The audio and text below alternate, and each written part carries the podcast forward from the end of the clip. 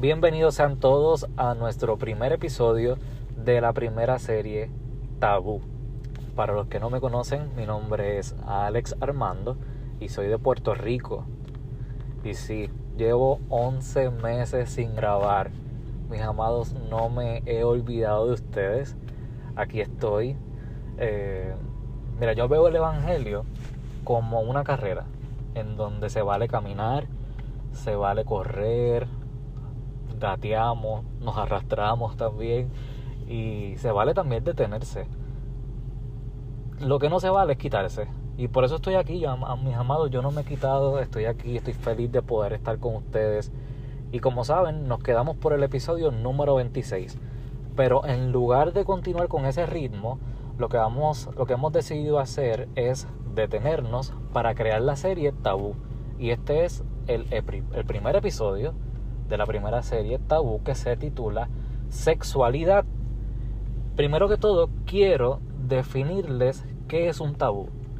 Un tabú es algo que está prohibido decir por restricciones o por prejuicios, ya sea sociales o religiosos. Y en esta serie yo eh, nace en mi corazón porque yo veía que tenía tantas preguntas, pero no había una fuente cristiana de donde yo pudiera sacar información y si las hay son bien pocas. Eh, entonces por eso hemos decidido crear esta serie para poder ser de bendición y de edificación al pueblo de Dios. Estoy feliz de poder estar con ustedes nuevamente y en este primer episodio Sexualidad de la primera serie Tabú he decidido invitar a mi querida amiga y profesional en psicología, Natasha Torres. ¡Uh! Saludos a todos, muy buenos días, buenas tardes, buenas noches, donde quiera que tú estés. Es para mí un placer estar aquí compartiendo con mi amigo Alex y hablar de este tema que, que tanto me apasiona, hablar acerca de la sexualidad según la base de Dios. Está chévere. A mí me gusta hablar de este tema este, y pienso que es importante para este tiempo. Yo encontré en las investigaciones que estaba haciendo, eh, Natasha, encontré que encontré esta frase, esta frase que dice: Si Dios creó el sexo, nosotros, los hijos de Dios, debemos de ser los primeros en entender y conocer el sexo. ¿Qué tú piensas de eso? Que es verdad. Yo pienso que, que nosotros no podemos fragmentarnos este, y olvidar una parte de algo que Dios nos regaló y parte de lo que Dios nos regaló desde nuestro que fuimos concebidos fue nuestro sexo y nuestra sexualidad y que se va forjando y creando desde la niñez. Y si nosotros olvidamos esa parte, es como si le estuviéramos ignorando a Dios un regalo que Él nos dio, este, una parte de nuestra identidad y de nuestro desarrollo, simplemente porque es un tabú y la sociedad dice que no lo hablemos. Mira, este, muchas veces nosotros oramos, Señor, te entrego mi vida, haz lo que tú quieras hacer, eh, rómpeme, hazme de nuevo, pero a veces dejamos fuera que la sexualidad es un aspecto de nosotros. Pero entonces, Señor, eh, toma mi vida, hazla de nuevo, eh, haz lo que quieras, pero cuando hablamos de sexualidad nos escandalizamos. ¿Por qué? ¿Tú crees eso? Yo pienso que la gente que viene de afuera sea, la gente que nunca ha aceptado al Señor y llega a la iglesia y se convierte al Evangelio, se encuentra con, esta lucha de que todo puede ser cambiado menos, mi sexualidad. Eh, eh, tal vez lo he intentado aún sin estar en el cristianismo o haber aceptado a Dios, eh, lo he intentado y no he podido, así que si no puedo, esta parte yo creo que Dios no la va a trabajar, así que yo ni la hablo, ni intento cambiarla. Pero también nos encontramos estas personas con la dificultad de que nadie nos habla del tema. Y eso se remonta a años y años desde Lutero, Calvino, que se dijo que la sexualidad como e, produce placer, produce deseo, porque es algo que nos llega a gustar, el tener sexo, es algo que, que nos produce gusto. Este, en ese tiempo dijeron, si esto te produce gusto como es de la carne, pues es pecado, esto no está bien, porque los deseos de la carne son malos. y como son malos, pues tú solamente puedes tener sexo para procrear. Así que promover dentro de la iglesia, conocer el cuerpo tuyo, conocer cómo producir placer a tu esposa o a tu esposo, era un no.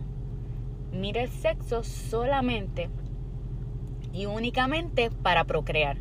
Y eso que fue hace años, todavía produjo este tabú del que estamos hablando hoy y que continúa hasta hoy en día donde se nos hace difícil hablar en público acerca de la intimidad sexual y de nuestra sexualidad y entregársela a Dios para que Dios la restaure. Y es curioso porque en esta sociedad donde estamos viviendo, que ha sido tan sexualizada en, dentro de las canciones, dentro de los anuncios, siempre, siempre hay algo de doble sentido este, que nos conduce a, a, pensar en sexo. este, aunque somos una sociedad tan sexualizada, desconocemos lo que es verdaderamente la sexualidad y desconocemos lo que verdaderamente es el sexo. Entonces, si nosotros somos hijos de Dios y Dios creó el sexo, nosotros tenemos que ser los primeros en poder brindar de manera efectiva y de manera fidedigna este tipo de información. Y no tenemos que recurrir al mundo para buscar esta información porque hasta a mí este, buscando información se me hizo difícil encontrar este como lo dije al principio algo algo que saliera de, una fuente cristiana.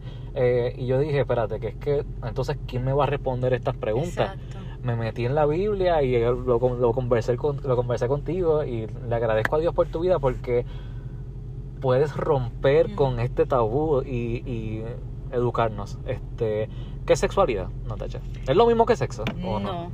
para nada. Este, vamos a cuando hablemos de sexo, quiero que recuerden que estamos hablando aquí sobre el acto sexual.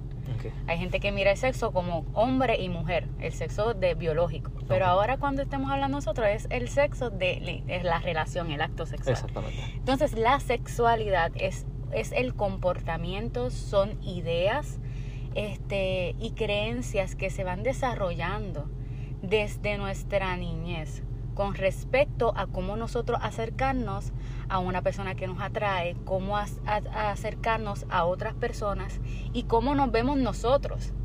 Así que la sexualidad es mucho más que el acto, la, actividad que produce placer. La sexualidad comienza desde la niñez y es un proceso donde suponiendo yo como mujer, en mi sexualidad, a mí me yo he aprendido cómo se mueve la mujer hacia un hombre, cómo una mujer habla, cómo una mujer provoca, cómo una mujer este, se, relaciona con otra mujer. Y se viste. Cómo una mujer se viste. Y también el hombre, porque no Y el hombre también. Este, entonces, y cómo todo eso se desenvuelve en desarrollar relaciones. Con, el, la, con amistades, con familiares este, y con personas del sexo opuesto por interés. ¿Cuál es el problema? Este, si nosotros no tenemos un concepto correcto de nuestra sexualidad, eso va a afectar todas nuestras relaciones. Si yo, en base a mi sexualidad, identifico que como soy mujer, yo tengo poco valor, por ejemplo, entonces cuando yo me presente ante el mundo y me vaya a relacionar con el sexo opuesto, mi actitud y la forma en que me comporto va a ser como alguien de pobre valor. ¿Entiendes? Si el hombre en su sexualidad es educado como que él, es, él está sobre todo y su punto de vista es el firme, es el final, él siempre tiene la razón porque es el hombre. Eso va a afectar su relación con quién? Con la otra mujer. Y todo eso se va uniendo hasta dónde? Hasta la intimidad sexual. Una mujer que tiene intimidad sexual con un pobre valor o que piensa que no vale nada y que no puede decir nada dentro de la intimidad sexual. Y un hombre que dice yo no tengo que escucharla a ella este, para que ella me dé su opinión sobre la intimidad sexual porque yo sé lo que hay que hacer. Entonces nuestra, nuestra sexualidad afecta desde nuestras relaciones sociales, cómo nosotros nos comportamos en el mundo y llega hasta este proceso de relación de pareja y la creencia de cómo nosotros nos vemos y vemos el mundo. Me, me, me gustó eso que dijiste, que la sexualidad comienza en la niñez. Este, ¿por qué? Porque son nuestros padres o el lugar donde nosotros nos envolvemos que nos empiezan a enseñar, este, bueno, pues las nenas se sientan así, saluda, este, eh, cómo, cómo vestirnos. Eso tú lo vas aprendiendo poco a poco desde tu niñez. Ok. Cómo un niño juega, cómo un niño respeta a sus compañeros en la escuela, este, cómo aprende a escuchar, cómo la niña, niña aprende a escuchar, cómo se comporta con la gente de- del sexo opuesto, con adultos. Todo eso va, va forjándose en cómo yo me comporto dependiendo de quién yo soy y cómo yo me veo. Y mis padres y las personas alrededor de mí me hacen saber quién yo soy y cómo yo me debo de comportar Y cómo yo me debo comportar con otras personas de, de, mi, de mi mismo sexo y del sexo opuesto. Ok, ok. ¿Y el sexo qué es? El sexo ya es el acto. Este, cuando, como dije anteriormente, cuando estemos hablando de, de, de sexo aquí, se, re- se refiere al acto sexual entre un hombre y una mujer, donde puede haber la penetración, pene-vagina, este, e intimidad sexual entre ellos. Es el conjunto de actividades que provocan excitación sexual o placer sexual. Y eso se debe dar entre un hombre y una mujer que estén casados. Exacto. El si nosotros vamos a hablar aquí de, de acerca de tener relaciones sexuales, como Dios no, no los coloca. Y como yo creo que lo más importante es que si nosotros queremos aprender cómo Dios ve el sexo, no mirándolo como el mundo lo ve, y podamos educarnos y tener la libertad, ¿verdad? La libertad que queremos tener este, es conociendo los límites. Y los límites de Dios es, número uno, desde Génesis. Dios dice, dejará el hombre a su padre y a su madre y se unirá a la mujer. Así que es entre un hombre y una mujer que deciden este, casarse dentro del matrimonio. Sí, amado, quiero, quiero este, dejar claro que el sexo es para el matrimonio. Es un regalo de Dios para el matrimonio. Y con este episodio, no es que le estamos diciendo que vaya y se case con la primera o el primero que tenga de frente para poner en práctica todo lo que le estamos diciendo. No, amado. Eh, yo pienso que, que uno debe amar la abstinencia. La abstinencia no hay nada de malo con ella. Y yo pienso que este episodio es para darle las herramientas para que en un momento, con la persona correcta, si Dios quiere, porque la realidad es que yo pienso que no todo el mundo se va a casar. Hay veces que, o sea, la Biblia dice que la soltería es un regalo y que el matrimonio es un regalo. Así que todo a su debido tiempo, con el momento, en el momento correcto y si Dios quiere.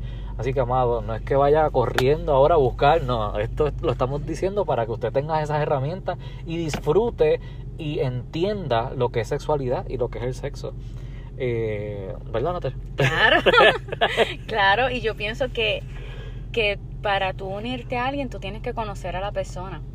Este, no lo hagas por hacerlo, porque pierdes, uno pierde tanto. Yo en mi opinión pienso que si tú tienes sexo por tenerlo, uno pierde tanto y no lo estás viendo como Dios quiere. Y yo quisiera que si tú fueras a tener eh, relación sexual con alguien, fuera con alguien que te conoce, con quien te sientes amado o amada, que te sientes en completa confianza y en libertad y que tú sabes que esa persona va a estar ahí contigo, esperemos que para el resto de la vida, porque se casaron en matrimonio.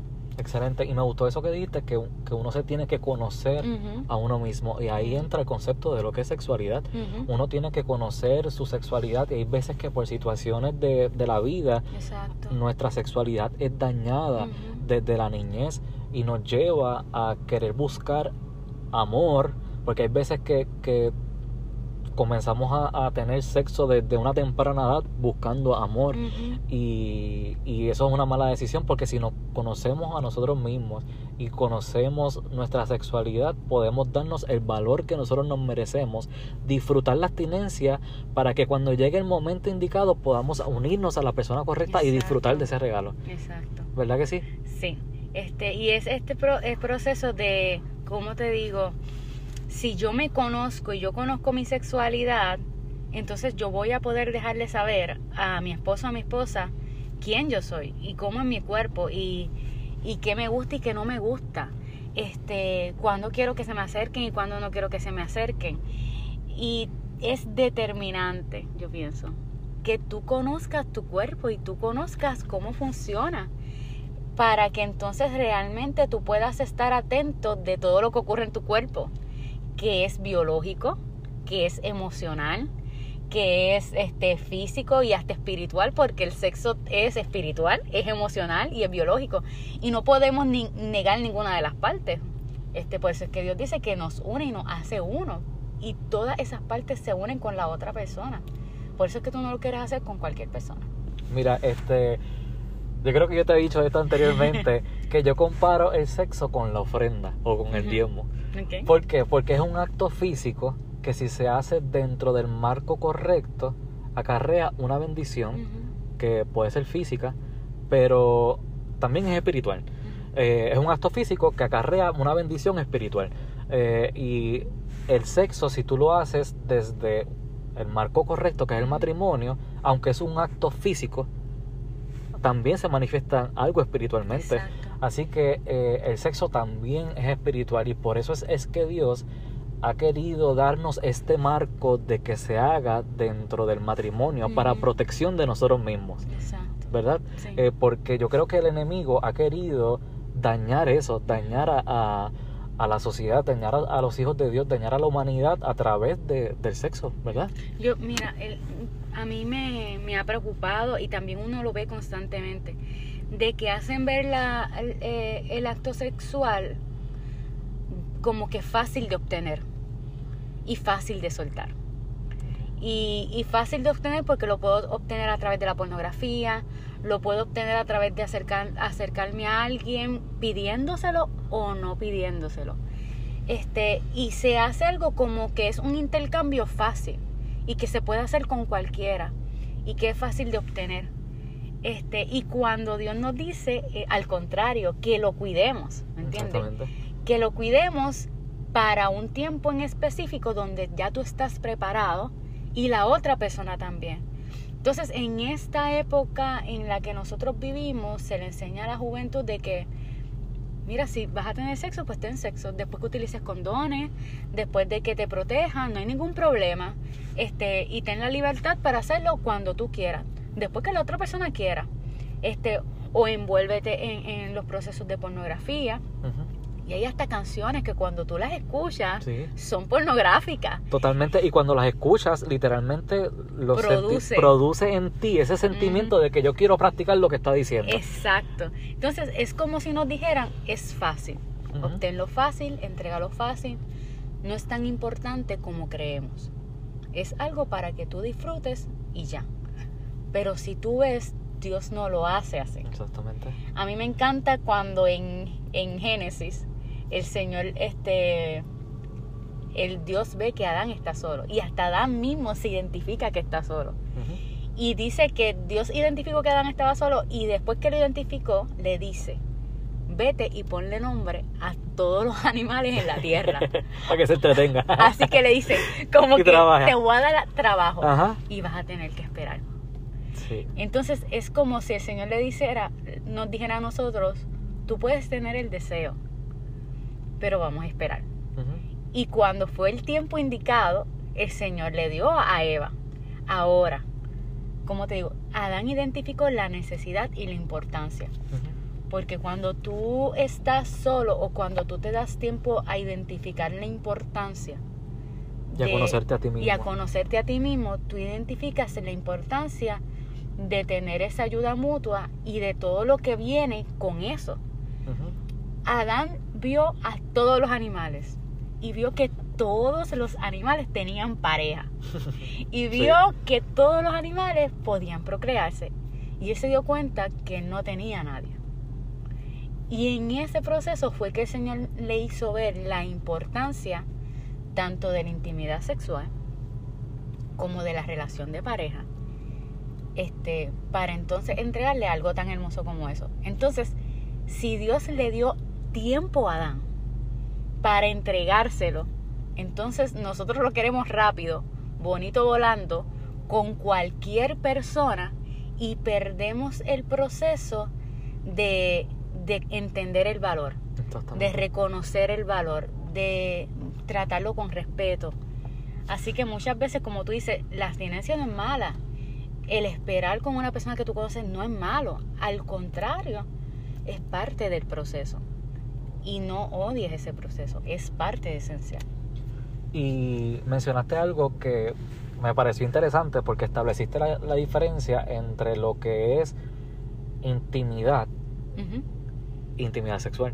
Eh, y yo creo que, que es bien importante porque me parece que no son cosas eh, No. iguales.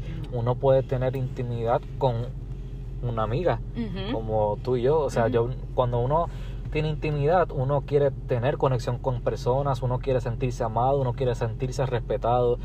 Y en tener intimidad sexual ya es algo diferente. ¿verdad? Sí, cuando nosotros hablamos de. Cuando nosotros hablamos de, de sexo, este, estamos hablando de, de- del acto este, y todo lo que se desenvuelve en eso.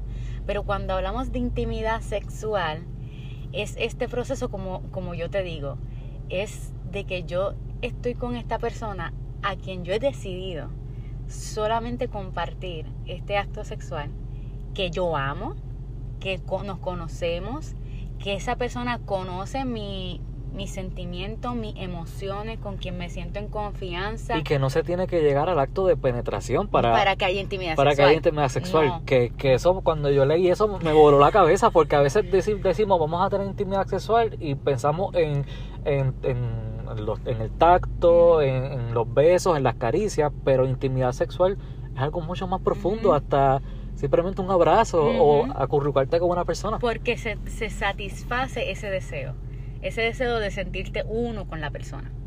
Recuérdate que Dios dice que busquemos ser uno. Y, y puede haber penetración, pero puede que no llegue, puede que con, con acurrucarse juntos estés promoviendo esa intimidad sexual que no estás dándole a nadie más. Y hay diferentes tipos de intimidad, pero yo lo que he aprendido es que la intimidad sexual hace que, con, que todas las demás niveles de intimidad se unan en ese. Está la intimidad emocional y cuando yo estoy teniendo sexo e intimidad sexual con una persona, mis emociones están envueltas en todo el proceso.